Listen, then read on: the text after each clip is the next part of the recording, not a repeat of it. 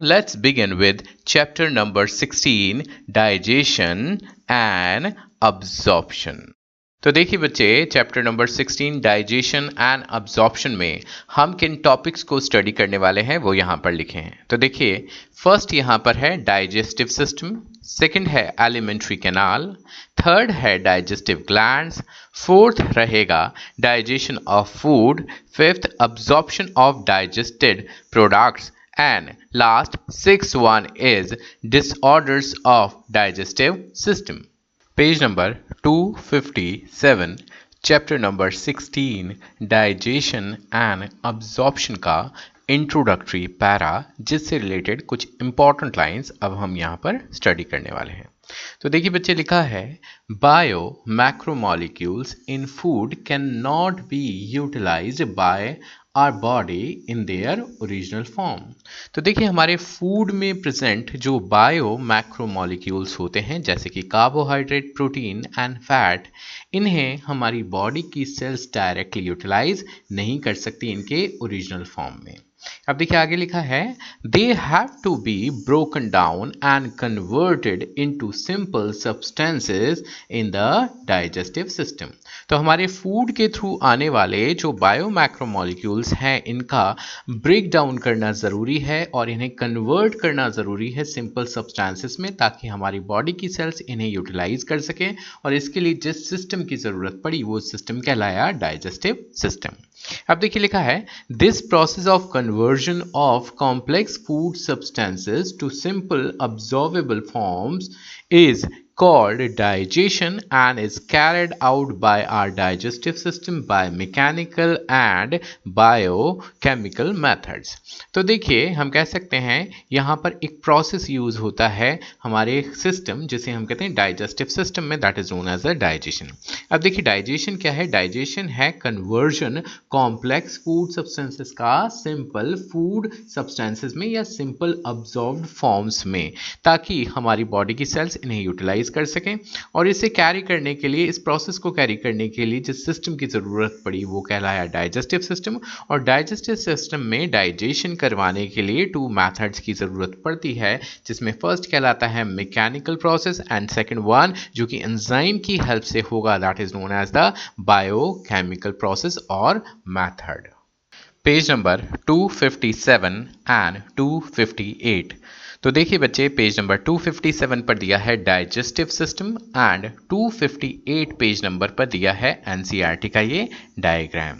तो देखिए, यहाँ पर लिखा है the human digestive system consist of the elementary canal and the associated glands तो हम कह सकते हैं कि जो ह्यूमन डाइजेस्टिव सिस्टम है, इसके टू इंपॉर्टेंट कंपोनेंट्स होते हैं। फ़र्स्ट है यहाँ पर एलिमेंट्री कैनाल एंड सेकंड है एसोसिएटेड ग्लैंड्स तो देखिए, जो एलिमेंट्री कैनाल है, ये एक लॉन्ग ट्यूब लाइक स्ट्रक्चर है, जो यहाँ पर एंटीरियरली एक ओपनिंग के थ्रू इसकी स्टार्टिंग होती है that is known as the mouth और इसकी एंडिंग होती है पोस्टीरियरली हमारी बॉडी में एक ओपनिंग के थ्रू जिसे हम कहते हैं एनल ओपनिंग अब देखिए, इसके कॉम्पोनेंट की बात करें तो देखिए जो एलिमेंट्री कैनाल है उसकी स्टार्टिंग हो रही है माउथ से, इसके बाद है ओरल कैविटी ओरल कैविटी के बाद है बेटे यहाँ पर फेरिंग्स फेरिंग्स ओपन होता है एक ट्यूब लाइक स्ट्रक्चर में that is known as the oesophagus oesophagus open होगा एक ब्रॉड स्ट्रक्चर में that is known as the stomach stomach के बाद आता है स्मॉल इंटेस्टाइन जिसके थ्री कंपोनेंट्स हैं डिओडिनम जेजुनम एंड इलियम इसके बाद जो स्मॉल इंटेस्टाइन है, इसके बाद आता है लार्ज इंटेस्टाइन देखिए लार्ज इंटेस्टाइन के थ्री कॉम्पोनेंट्स हैं. फ़र्स्ट है यहाँ पर blind sac like structure that is known as the caecum इसके बाद है कोलोन कोलोन को फोर पार्ट्स में डिवाइड किया गया है. असेंडिंग कोलोन इसके बाद है ट्रांसवर्स कोलोन इसके बाद है descending colon and sigmoid colon और इसके बाद जो लार्ज इंटेस्टाइन है, इसका थर्ड पार्ट कहलाता है that is known as the rectum जो कि ओपन होता है anal canal and finally anal opening के थ्रू बॉडी से बाहर. So this is all about the alimentary canal अब इसके बाद है एसोसिएटेड डाइजेस्टिव ग्लैंड ये वो ग्लैंड्स होती हैं जो कि डाइजेशन में हेल्प करती हैं. ये मेनली यहाँ पर दी गई हैं एनसीईआरटी में जो हैं, वो हैं pancreas liver and salivary glands page number 257 alimentary canal और यहाँ पर जो लाइंस हम रीड करने वाले हैं, वो रिलेटेड हैं ह्यूमन टीथ से। तो देखिए लिखा है the oral cavity has a number of teeth and a muscular tongue so हम ओरल कैविटी की बात करें स्पेशली यदि हम बात कर ह्यूमन के बारे में तो हम कह सकते हैं कि यहाँ पर ओरल कैविटी में होती है एक मस्क्यूलर टंग और बहुत सारे टीथ अब देखिए जो ह्यूमन टीथ होते हैं इनके थ्री इंपॉर्टेंट कैरेक्टर्स हैं। उसमें से फ़र्स्ट है थीकोडोंट सेकंड है डायफायोडोंट एंड थर्ड है हेट्रोडोंट जो कि हम स्टडी करेंगे नेक्स्ट स्लाइड में। अब देखिए यहाँ पर थीकोडोंट का मीनिंग क्या होता है? देखिए जो ह्यूमन टीथ होते हैं वो एम्बेडेड होते हैं यानी कि फिक्स्ड होते हैं यहाँ पर बोनी सॉकेट में। सो so, हम कह सकते हैं इस तरह के अटैचमेंट या अरेंजमेंट को हम कहते हैं थीकोडोंट सेकंड कहलाता है डायफायोडॉन्ट अब देखिए, जो मेजोरिटी ऑफ़ मैमल्स हैं, यदि उनकी बात करें, क्योंकि या हम कह सकते हैं ह्यूमन की बात करें, क्योंकि ह्यूमंस भी किसमें आते हैं? मैमल्स में ही आते हैं। तो यहाँ पर जो ह्यूमन है, इनकी लाइफ में जो टीथ हैं, वो टू सेट्स में अपेयर होते हैं। जो फ़र्स्ट सेट है यहाँ पर टीथ का, वो रिलेटेड होता है टेम्परेरी टीथ मिल्क टीथ या फिर डेसिडुअस टीथ से, जो कि बाद में रिप्लेस कर दिया जाता है a second set of teeth that is the permanent और अडल्ट टीथ से। इस तरह का डेंटेशन जिसमें लाइफ में टीथ टू टाइम अपियर होते हैं या maximum teeth two time appear होते हैं तो इस तरह के डेंटेशन को हम कहते हैं डायफायोडोट पेज नंबर 258 एंड 259 देखिए बच्चे, पेज नंबर 258 से यहाँ पर कुछ लाइंस ली गई हैं जो कि रिलेटेड हैं ह्यूमन टीथ से। इसके बाद पेज नंबर 259 से रिलेटेड है यहाँ पर एक डायग्राम जो भी रिलेटेड है ह्यूमन टीथ से। अब देखिए, यहाँ पर इन लाइंस को यदि आप देखते हैं तो यहाँ पर आपको टू इंपॉर्टेंट टर्म्स देखने को मिलती हैं। फ़र्स्ट है heterodont dentition and second one is known as the dental formula तो देखिए, इन्हें एक एक करके समझते हैं। तो सबसे पहले हेट्रोडोंट डेंटिशन क्या होता है, ये मैं बताता हूँ। तो देखिए, यदि किसी ऑर्गेनिज्म के जॉ में जो टीथ हैं, वो डिफरेंट टाइप के हैं तो इस तरह के डेंटिशन को हम कहते हैं हेट्रोडोंट डेंटिशन जैसे कि यहाँ पर लाइन में लिखा हुआ है कि एक एडल्ट ह्यूमन में होते हैं 32 परमानेंट टीथ जो कि फोर डिफरेंट टाइप्स के होते हैं, जिन्हें नेम दिया गया है incisors canine pre molars and molars आप देख सकते हैं इंसीजर है बेटे कैनाइन है प्री मोलर है एंड मोलर है। अब यहाँ पर सेकेंड टर्म जो यूज़ हो रहा है वो है डेंटल फॉर्मूला डेंटल फॉर्मूला का सिंपल सा मीनिंग है types and number of teeth which are present in upper half and lower half jaw. यानी कि type and number of teeth जो कि प्रेजेंट हैं यहाँ पर upper half and lower half jaw में। तो जो डेंटल फॉर्मूला है ह्यूमन का, वो अपर हाफ़ जॉ के लिए एंड लोअर हाफ़ जॉ के लिए होता है टू वन टू थ्री और लोअर हाफ़ के लिए भी होगा टू वन टू थ्री यानी कि यहाँ पर इंसीजर है two in upper and lower half jaw canine है one and one one in upper and one in lower half jaw and premolar होंगे यहाँ पर two in upper half two in lower half jaw and molars three in upper half and three in lower half jaw. So this is all about the heterodont dentition and dental formula Page number 259 and here the lines are related with esophagus and stomach.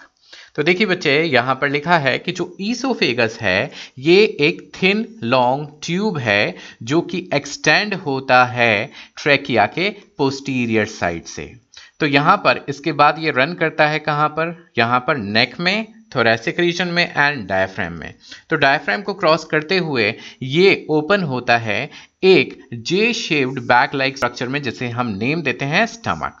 देखिए, जब oesophagus open होता है stomach में तो यहाँ पर इसकी opening को रेगुलेट करने के लिए यहाँ पर एक मस्क्यूलर स्फिंक्टर होता है, जिसे हम नेम देते हैं गेस्ट्रो ईसोफेजियल स्फिंक्टर अब देखिए स्टमक की यदि लोकेशन की बात करें तो हम कह सकते हैं it is located in the upper left part of the abdominal cavity और जो स्टमक है, इसके फोर इंपॉर्टेंट पार्ट्स होते हैं cardiac fundic body and pyloric region तो देखिए, यहाँ पर आप देख सकते हैं, जो फंडस है, ये वो पार्ट है जो कि स्टमक का सबसे अपर मोस्ट पार्ट होता है। कार्डियक वो पार्ट होता है जहाँ पर ओपनिंग होती है ईसोफेगस की। इसके बाद स्टमक का सबसे ब्रॉड एंड हम कह सकते हैं मेन सेंट्रल रीजन जो कहलाता है बॉडी और लास्ट पार्ट कहलाता है पायलोरिक जो कि ओपन होता है यहाँ पर स्मॉल इंटेस्टाइन के फ़र्स्ट पार्ट यानी कि डिओडिनम में। So this is all about the oesophagus and stomach page number 259 and 260 पर कुछ पार्ट रिलेटेड है हिस्टोलॉजी ऑफ़ एलिमेंट्री कैनाल तो देखिए लिखा है the wall of alimentary canal from oesophagus to rectum possesses four layers तो यदि हम एलिमेंट्री कैनाल की वॉल की बात करें तो यहाँ पर हमें मिलती हैं फोर लेयर्स जो कि प्रेजेंट होती हैं ईसोफेगस से रेक्टम तक। अब देखिए आपको एक डायग्राम यहाँ पर दिखाई दे रहा है। ये डायग्राम हमने एनसीईआरटी से लिया है फ्रॉम पेज नंबर 260 जिसमें एलिमेंट्री कैनाल की वॉल का ट्रांसवर्स सेक्शन लिया है, जिसमें हमें बाहर से अंदर की तरफ़ यदि देखें तो फोर लेयर्स मिलती है। Outermost layer is known as the serosa, उसके अंदर है मस्क्यूलरिस, उसके अंदर यहाँ पर प्रेजेंट है submucosa and innermost layer is known as the mucosa और इसके अंदर प्रेजेंट है central hollow cavity that is known as the lumen अब देखिए बेटे, यहाँ पर हर लेयर को एक एक करके हम समझते हैं। तो देखिए एलिमेंट्री कैनाल की जो वॉल है, उसकी आउटर मोस्ट लेयर कहलाती है सिरोसा जो बनी होती है मीजोथीलियम की एंड यहाँ पर इसके साथ प्रेजेंट होता है कुछ कनेक्टिव टिश्यू लेकिन इसी सिरोसा का मॉडिफिकेशन हमें देखने को मिलता है ईसोफेगस में। और ये अब हम इसे सिरोसा ना बोलकर बोलते हैं ट्यूनिका एडवेंशिया इसी तरह से स्टमक के बाहर भी इसी सिरोसा का मॉडिफिकेशन कहलाता है, जिसे हम नेम देते हैं। That is known as the omentum अब देखिए, सिरोसा के अंदर यहाँ पर हमें टू स्मूथ मसल्स की बनी हुई लेयर्स मिलती हैं, जिसमें है आउटर लॉन्गिट्यूडनल मसल्स एंड इसके अंदर होगी इनर सर्कुलर मसल्स तो देखिए, ये मस्क्यूलर लेयर होगी जो कि बनी है स्मूथ मसल्स की। इसके अलावा यहाँ पर एक मॉडिफिकेशन हमें देखने को मिलता है। स्टमक में कुछ ऑब्लिक मसल्स भी होती हैं outer longitudinal and inner circular के साथ, ताकि वो फ़ूड की चर्निंग में हेल्प कर सके। तो इस तरह से यहाँ पर स्टमक की जो मस्क्यूलरिस वॉल है, यहाँ पर भी हमें मिला एक मॉडिफिकेशन ऑब्लिक मसल्स का। इसके बाद, जो थर्ड इनर लेयर है, इसे हमने नाम दिया है सब म्यूकोसा जो कि बनी होती है लूज कनेक्टिव टिश्यू की, और इसी में ही प्रेजेंट होते हैं nerves lymph and blood vessels तो देखिए, यहाँ पर हम कह सकते हैं ये लूज कनेक्टिव टिश्यू क्या है? एक तरह का एरियोलर कनेक्टिव टिश्यू है। और देखिए, जो डिओडिनम का सब म्यूकोसा है, क्या है बेटे? डिओडिनम का जो सब म्यूकोसा है, वहाँ पर प्रेजेंट होती हैं ग्लैंड्स जिन्हें हम नेम देते हैं ब्रूनर्स ग्लैंड। और देखिए, इसके बाद इनर मोस्ट लेयर कहलाती है, जिसे हम नाम देते हैं म्यूकोसा क्या कहलाएगा? म्यूकोसा है इनर मोस्ट लेयर और ये जो inner most layer mucosa present होती है स्टमक में, ये बनाती है इरेगुलर फोल्ड्स जो कहलाते हैं गैस्ट्रिक रुगे। और इसी इनर मोस्ट लेयर यानी कि म्यूकोसा में प्रेजेंट होती हैं गैस्ट्रिक ग्लैंड्स इसी तरह से यदि इस म्यूकोसा को हम स्मॉल इंटेस्टाइन में देखते हैं तो यहाँ पर मिलते हैं कुछ फिंगर लाइक फोल्डिंग्स जिन्हें हम नेम देते हैं विलाय तो देखिए, यहाँ पर लिखा है the innermost layer lining the lumen of the alimentary canal is mucosa जिसे हम क्या कह सकते हैं? म्यूकोसा कह सकते हैं. So this is all about the histology of alimentary canal page number 260 पर दिए गए हैं टू डायग्राम्स इन टू डायग्राम्स को हम को रिलेट करेंगे यहाँ दी गई लाइंस के साथ। तो देखिए फ़र्स्ट डायग्राम की हम बात करें, ये एलिमेंट्री कैनाल का ट्रांसफ़र सेक्शन है, जिसकी वॉल में यहाँ पर फोर लेयर्स दिखाई दे रही हैं एंड इनर मोस्ट लेयर जो है, उसे हम नेम देते हैं म्यूकोसा देखिए, ये म्यूकोसा जो कि प्रेजेंट है स्टमक के इनर मोस्ट साइड पर, यहाँ पर प्रेजेंट होती हैं गैस्ट्रिक ग्लैंड्स अब देखिए, यही म्यूकोसा जो कि प्रेजेंट है या फिर बना रही है इनर मोस्ट लाइनिंग यहाँ पर स्मॉल इंटेस्टाइन की। इसमें मिलते हैं छोटे छोटे फिंगर लाइक प्रोजेक्शन जिन्हें हम नेम देते हैं विलाय अब देखिए, जो विलाय हैं, इनके अंदर आपको मिलते हैं, देखिए कैपिलरीज हैं, यहाँ पर दिखाई दे रही हैं। इसी के साथ नीचे की तरफ़ आप देखेंगे रेड कलर से है, यहाँ पर आर्टरी ब्लू कलर से है वेन और जहाँ इनका कॉम्बिनेशन दिखाई दे रहा है विलाई के अंदर ये हैं कैपिलरीज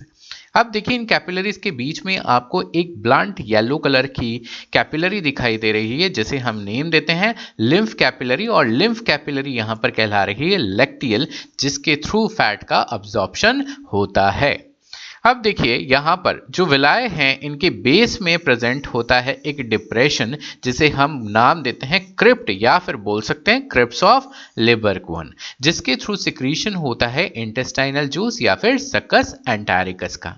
अब देखिए जो लास्ट लाइन दी गई है, यहाँ पर आप देखेंगे तो देखिए जो एलिमेंट्री कैनाल है, इसके डिफरेंट पार्ट्स की वॉल जो है, इसमें मिलती हैं फोर लेयर्स और उनमें हमें देखने को मिलते हैं मॉडिफिकेशन जैसे कि एग्ज़ाम्पल के तौर पे हम ले सकते हैं कि जो सिरोसा है, इसका मॉडिफिकेशन हमें देखने को मिलता है ट्यूनिका एडवेंशिया के फॉर्म में ईसोफेगस में एंड ओमेंटम के फॉर्म में स्टमक में. तो इस तरह से ये मॉडिफिकेशन डिफरेंट लेयर्स में देखने को मिलते हैं.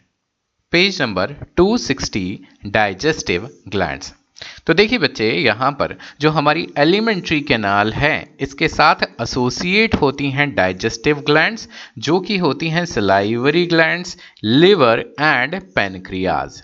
अब देखिए, जो सलाइवा है, इसका मेनली प्रोडक्शन होता है with the help of three pairs of salivary glands. इनमें से first pair of salivary gland कहलाती है, जिसे हम नेम देते हैं पैरोटिड सिलाईवरी ग्लैंड जो कि चीक्स के इनर साइड पर प्रेजेंट होती हैं। Second pair of salivary gland है सब मैग्जिलरी और सब मैंडिबुलर सिलाईवरी ग्लैंड जो कि प्रेजेंट होती है लोअर जॉ के एंगल पर। इसके बाद यहाँ पर जो third pair of salivary gland है, वो है सब लिंगुअल सलाइवरी ग्लैंड्स जो कि टंग के नीचे प्रेजेंट होती हैं। अब देखिए जो सलाइवरी ग्लैंड्स हैं, ये सिचुएटेड होती हैं आउटसाइड द बक्कल कैविटी और ये अपना सिक्रीशन जिसे हम कहते हैं सलाइवरी जूस ये सिक्रीट करती हैं बक्कल कैविटी में with the help of their ducts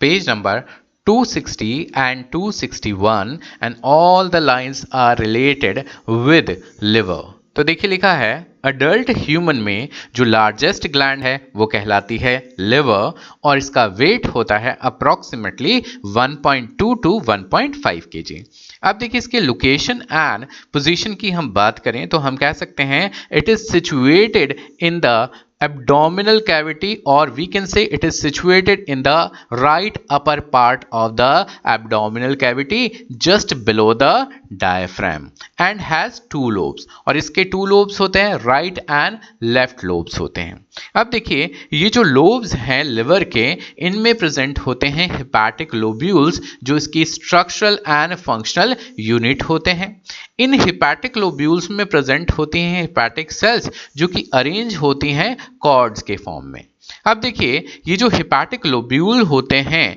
इनके चारों तरफ़ एक थिन कनेक्टिव टिश्यू की बनी हुई शीट या कवरिंग होती है that is known as the Glisson's capsule page number 260 and 261 और इन लाइंस में लिखा है, देखिए जो बाइल है, वो सिक्रीट किया जाता है हेपाटिक सेल्स के थ्रू और ये पास होते हुए आता है हेपाटिक डक्ट से और फाइनली ये यहाँ पर स्टोर होगा और कॉन्सेंट्रेट किया जाएगा एक thin muscular sac like structure that is known as the gall bladder और गॉल ब्लैडर यहाँ पर आप देख सकते हैं इस डायग्राम में। इसके बाद देखिए, यहाँ पर जो लाइंस हैं ग्रीन कलर से अंडरलाइन की हुई, इन्हें हम समझने की कोशिश करते हैं। तो देखिए, जो गॉल ब्लैडर है, इसकी डक्ट कहलाती है सिस्टिक डक्ट आप देख सकते हैं गॉल ब्लैडर की डक्ट है सिस्टिक डक्ट एंड लिवर से आने वाली जो डक्ट हैं, उन्हें हम कहते हैं ducts of liver hepatic ducts हैं, जो कि कंबाइन होकर यहाँ पर बना रही हैं कॉमन हिपैटिक डक्ट अब देखिए, आगे जाकर जो सिस्टिक डक्ट है एंड कॉमन हेपाटिक डक्ट हैं, ये आपस में मिलकर यहाँ पर एक कॉमन डक्ट बनाती हैं, जिसे हम नेम देते हैं कॉमन बाइल डक्ट देखिए, यहाँ पर भी लिखा है कॉमन बाइल डक्ट अब देखिए, ये जो कॉमन बाइल डक्ट है, आगे जाकर पैनक्रियाज से आने वाली पैनक्रिएटिक डक्ट के साथ मर्ज हो जाती है और ये दोनों मिलकर यहाँ पर एक कॉमन डक्ट बनाती हैं, जिसे हम नाम देते हैं that is known as the hepatopancreatic duct देखिए, लिखा हुआ है हिपैटो पैनक्रिएटिक डक्ट और यहाँ पर इसे गार्ड करने के लिए एक स्पिंक्टर होता है that is known as the sphincter of Oddi देखिए, यहाँ पर भी लिख दिया है हमने स्फिंक्टर ऑफ़ ऑडाए जो कि प्रेजेंट होता है हेपाटो पैनक्रिएटिक डक्ट में, और ये ओपन होता है hepatopancreatic duct in the middle part of duodenum Page number 261 and all the lines are related with the gland pancreas. तो देखिए, जो पेनक्रियाज है, वो एक कंपाउंड या फिर हेट्रोक्राइन ग्लैंड है, जिसका कुछ पार्ट एक्सोक्राइन की तरह और कुछ पार्ट एंडोक्राइन की तरह काम करता है। अब देखिए बच्चे, यहाँ पर इसकी पोजीशन की बात करें तो हम कह सकते हैं ये एक इलोंगेटेड ऑर्गन है या ग्लैंड है which is situated between the limbs of the C shape duodenum आप इस डायग्राम में देख सकते हैं बेटे, यहाँ पर जो है सी शेप डिओडिनम है, इसके टू लिम्स के बीच में एक इलोंगेटेड आपको ग्लैंड दिखाई दे रही है that is known as the pancreas अब देखिए, इसका जो एक्सोक्राइन पोर्शन है, वो सिक्रीट करता है एक एल्कलाइन पैनक्रिएटिक जूस जिसमें होते हैं डाइजेस्टिव एंजाइम्स जबकि एंडोक्राइन पोर्शन यहाँ पर सिक्रीट करता है हार्मोन्स जो कहलाते हैं insulin and glucagon so this is all about the pancreas page number 261 and 262 digestion of food तो देखिए बच्चे, जो फ़ूड है इसके डाइजेशन की स्टार्टिंग होती है ओरल कैविटी से और यहाँ सिक्रीट किया जाता है सलाइवा और इसके कंपोनेंट्स को यदि देखें तो इसमें प्रेजेंट होते हैं इलेक्ट्रोलाइट्स जैसे कि sodium potassium chloride and bicarbonate ions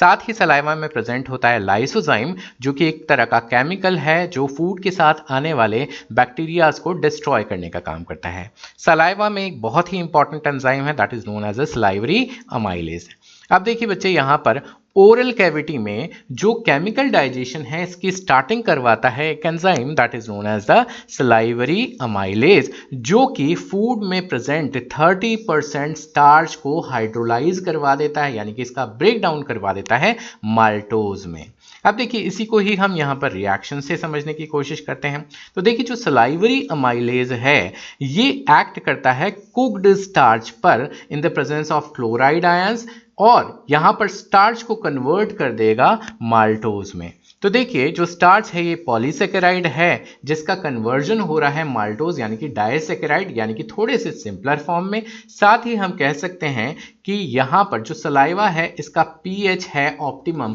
pH यहाँ पर एनसीईआरटी में दिया है 6.8 so this is all about the digestion in oral cavity page number 262 all the lines are related with the gastric glands तो देखिए स्टमक की इनर मोस्ट लाइनिंग कहलाती है म्यूकोसा म्यूकोसा में प्रेजेंट होती हैं गैस्ट्रिक ग्लैंड्स और जो गैस्ट्रिक ग्लैंड्स हैं, इनमें थ्री मेजर टाइप की सेल्स मिलती हैं, जिसमें से फ़र्स्ट है म्यूकस नेक सेल्स जो कि सिक्रीट करती हैं यहाँ पर म्यूकस को. सेकेंड है पेप्टिक और चीफ सेल्स जो सिक्रीट करती हैं प्रो एंजाइम जैसे कि पेप्सिनोजन एंड प्रोरेनिन थर्ड हैं पेराइटल और ऑक्जेंटिक सेल्स जो कि सिक्रीट करवाती हैं एच एंड इंट्रेंसिक फैक्टर तो इंट्रेंसिक फैक्टर को एक और नेम हम देते हैं कैसल इंट्रेंसिक फैक्टर जो कि बहुत ही इसेंशियल है यहाँ पर वाइटामिन बी ट्वेल्व के अब्जॉर्प्शन के लिए। So this is all about the gastric glands page number 262 and all the lines are related with the digestion in stomach. तो देखिए, यहाँ लिखा है बेटे, जो फ़ूड है, वो स्टोर होता है स्टमक में for four to five hours के लिए। अब देखिए स्टमक में जो फ़ूड है, इसकी अच्छे से मिक्सिंग होती है गैस्ट्रिक जूस के साथ इसका रीज़न है यहाँ पर होने वाले चर्निंग मूवमेंट्स अब इन चर्निंग मूवमेंट्स का रीज़न क्या है? जो स्टमक है, इसकी वॉल में प्रेजेंट होती है एक extra muscular layer that is known as the oblique muscle जिसकी वजह से यहाँ पर चर्निंग मूवमेंट होंगे, अच्छे से मिक्सिंग होगी फ़ूड की एसिडिक गैस्ट्रिक जूस के साथ, और यहाँ पर एक एसिडिक पेस्ट का फॉर्मेशन होता है that is known as the chyme अब देखिए, जो गैस्ट्रिक जूस है, इसमें प्रेजेंट एक pro enzyme that is known as a pepsinogen जब ये एक्सपोज होता है हाइड्रोक्लोरिक एसिड यानी कि HCl में तो ये कन्वर्ट हो जाता है एक एक्टिव एंजाइम में that is known as the pepsin जो कि एक प्रोटियोलाइटिक एंजाइम है, यानी कि प्रोटीन का ब्रेकडाउन करने वाला एंजाइम जो कि प्रेजेंट होगा स्टमक में। अब देखिए पेप्सिन क्या करता है? पेप्सिन कन्वर्ट करता है प्रोटीन्स को प्रोटियोजेस एंड पेप्टॉन्स में, जो कि हैं peptides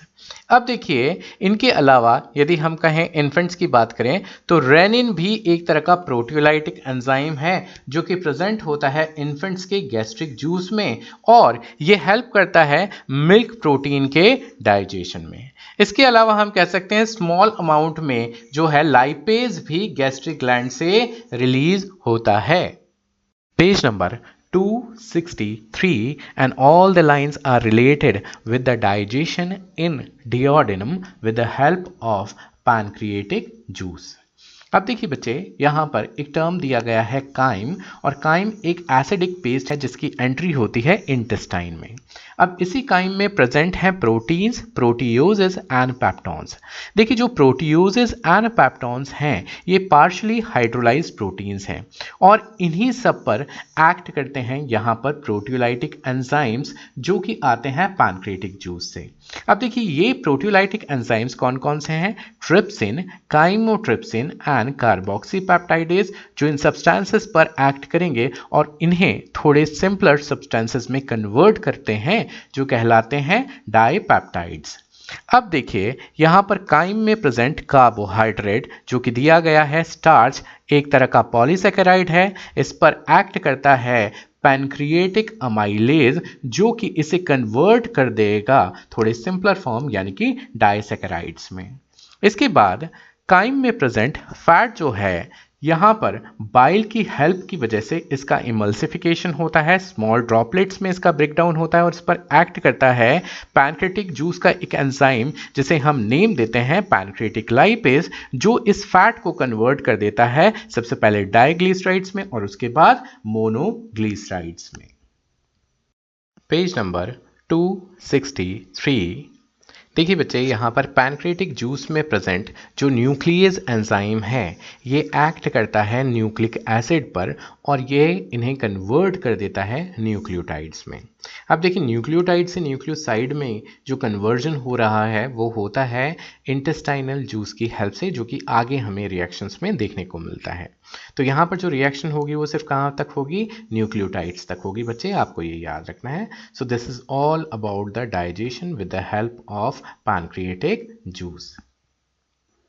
page number 263 and all the lines and reactions are related with the succus entericus or intestinal juice तो देखिए बच्चे यहां पर लिखा है the enzymes in the succus entericus act on the end products of the above reactions to form the respective simple absorbable forms तो देखिए बच्चे, इस लाइन में अबाउ रिएक्शंस का सिर्फ़ इतना सा मीनिंग है कि पेज नंबर 263 पर इन लाइंस के ऊपर जो भी रिएक्शंस दी गई थी, वो रिएक्शंस थी रिलेटेड पैनक्रेटिक जूस से। और पैनक्रेटिक जूस के एंजाइम जब एक्ट करते हैं फ़ूड के कंपोनेंट्स पर तो उनसे आने वाले एंड प्रोडक्ट्स पर एक्ट करते हैं अब एंजाइम जो कि रिलेटेड है सक्कस एंटेरिकस या फिर इंटेस्टाइनल जूस से। और इनकी वजह से मिलते हैं सिम सिंपल अब्जॉर्वेबल फॉर्म्स जिन्हें अब्जॉर्व करवाया जा सकता है। अब देखिए, जो डाइजेशन की फाइनल स्टेप्स हैं,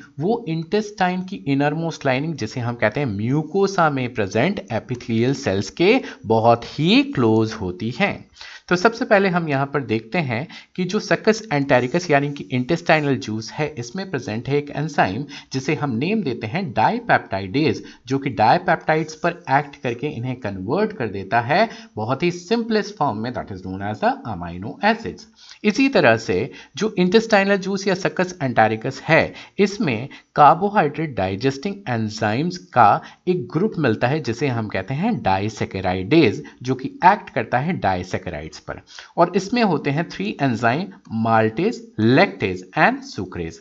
maltase act करता है माल्टोज पर, और इससे हमें मिलते हैं two molecules of glucose lactase act करता है मिल्क मिल्क शुगर लैक्टोज पर, और फाइनली मिलते हैं यहाँ पर टू मॉलिक्यूल्स यानी कि one molecule glucose and another molecule of galactose इसी तरह से सुक्रेज एक्ट करता है या फिर इन्वर्टेज एक्ट करता है सुक्रोज पर, जिससे हमें मिलते हैं one molecule of glucose and another molecule of fructose इसके बाद यहाँ पर इंटेस्टाइनल जूस में प्रेजेंट है एक एंजाइम जिसे हम नेम देते हैं न्यूक्लियोटाइडेज जो कि न्यूक्लियोटाइड पर एक्ट करके बनाता है न्यूक्लियोसाइड्स एंड न्यूक्लियोसाइड्स पर एक्ट करते हैं न्यूक्लियोसाइडेज जो जिससे फाइनली हमें मिलता है pentose sugar and nitrogenous base अब देखिए, जो सक्कस एंटारिकस यानी कि इंटेस्टाइनल जूस का जूस में प्रेजेंट एक फैट डाइजेस्टिंग एंजाइम है that is known as the intestinal lipase जो एक्ट करता है डाई एंड मोनोग्लिसराइड्स पर और फाइनली यहाँ पर uh, मिलते हैं fatty acids and